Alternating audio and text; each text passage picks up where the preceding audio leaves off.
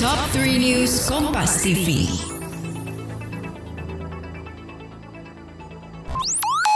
Eits, sebelum kamu mendengarkan ini, jangan lupa ada podcast cuan, cari untung bareng teman. Obrolan di sini lebih seru, cara mengelola keuangan, investasi, hingga bisnis. Setiap hari Rabu jam 10 pagi, hanya di Spotify.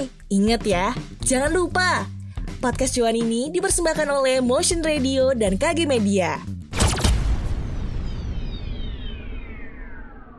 Halo sahabat Kompas TV, saatnya kita update 3 berita terpopuler yang terjadi pada hari ini, Selasa 19 Oktober 2021. Berita pertama, polisi menggerebek rumah kantor di Kelapa Gading, Jakarta Utara yang mengelola 4 aplikasi pinjol ilegal.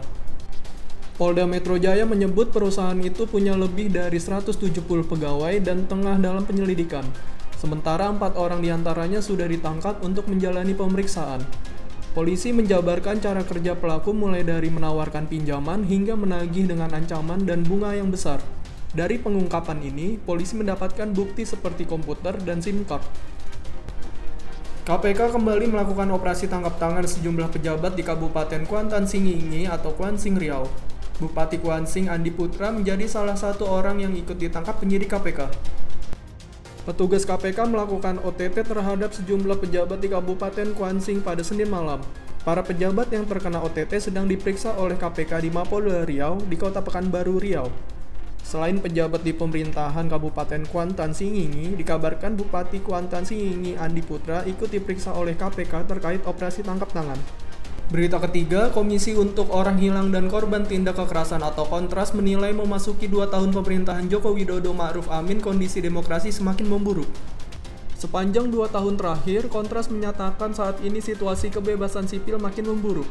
Kontras juga menilai situasi pandemi COVID-19 saat ini dimanfaatkan untuk membuat regulasi dan kebijakan bermasalah. Pendekatan represif soal gangguan keamanan di sejumlah daerah juga dianggap tanpa proses koreksi.